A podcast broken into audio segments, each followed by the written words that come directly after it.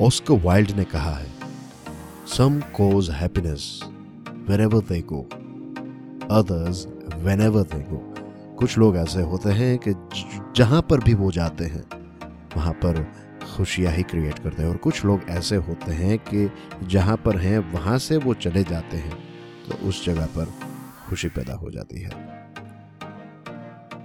मेरा एक personal observation ये है कि वे लोग जो हमें पसंद नहीं आते हैं या फिर कुछ ऐसे लोग होती हैं, उनकी पर्सनालिटी ऐसी होती है कि जहाँ पर भी वो जाते हैं, एक नेगेटिव एनवायरनमेंट एक नेगेटिव माहौल क्रिएट करते हैं। पता है क्यों? क्योंकि ऐसे लोगों की एक पैटर्न होती है, वो सुनते कम और बोलते ज़्यादा।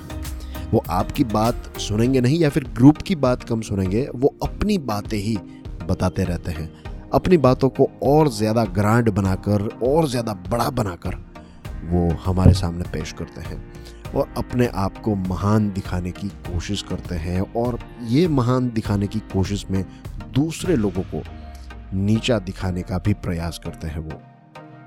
तो ऐसी आदतों से हम सबको बचना चाहिए क्योंकि हकीकत तो ऐसी होनी चाहिए, हमारी कोशिश तो ऐसी होनी चाहिए कि जहाँ पर भी हम जाएँ, जिनसे भी हम मिलें।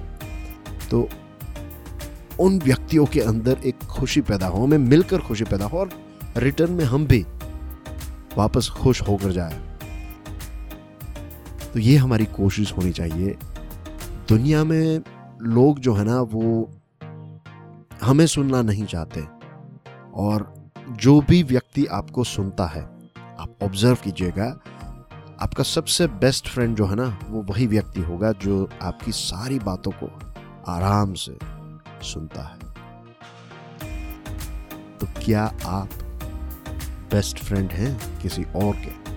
क्या आप ऐसे व्यक्ति हैं जो जहाँ पर जाते हैं, खुशियाँ फैलाते हैं? मैं चाहता हूँ कि हम सब इसके बारे में सोचें। मैं सिर्फ़ आपके बारे में नहीं I am also thinking about myself कि मैं जहाँ पर भी जाता हूँ, क्या मैं लोगों को सुनता हूँ? अगर नहीं सुनता हूँ तो मुझे एक अच्छी आदत डेवलप करनी चाहिए इज़ इट तो हम सब के लिए ऑस्कर वाइल्ड का ये जो कोट है, ये गाइडिंग लाइट की तरह है कि some cause happiness wherever they go others whenever they go thank you very much for listening to this podcast कल फिर सुबह छह बजे मिलेंगे।